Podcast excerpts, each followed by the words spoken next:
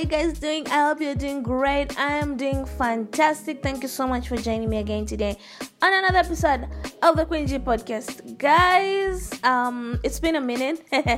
yeah, I miss you guys too. But hey, I am back like I have never left.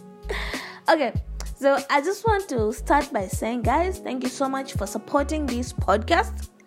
Thank you so much, so much for so much, so much for your support.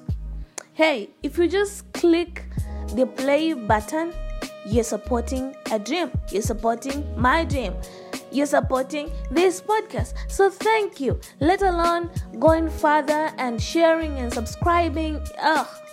Thank you so much, guys, for doing all that. If you haven't subscribed, please just do that already because you don't want to miss any of these coming episodes. All right, so I know we agreed that this year we are going to be talking more about money, but hey, time from time to time, let's agree, let's talk about other things, yeah? let's have other conversations, right? So today, on a different conversation, I want to give you guys an update uh, of my 2021, how this year has been to me. So far, so good. And um, yeah, I hope this challenges you too.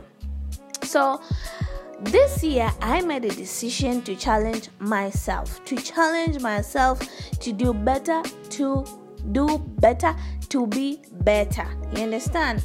So, everything I do, like um in, my job and all that like i've been doing the way i've been doing but i want to do better so i'm challenging myself to do better so i have started with my working out.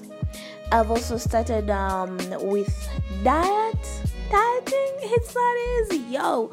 It is not easy, but that is the whole point to challenge myself. If it was easy, everybody would have been doing it. So what I'm doing is um challenging myself every single day to do better than I did the other day. So if it comes to working out, this is how I do it. Say um, on Monday we do 10 squats, Tuesday 20 squats, um, Wednesday 30 squats, Thursday 40, and then Friday 50, and then on the weekend we rest. And so applies to the diet. Um, we start um, simply and then we get we, we get to a complicated stage that way. And so applies to my job finishing my tasks on time just challenging myself to be a better person. That's all i'm doing 2021 by, by the way if i'm not doing much this year at least i'm challenging myself to do better to be better than i was the other day. So this is what i want to challenge you guys with. Do better. Please be better.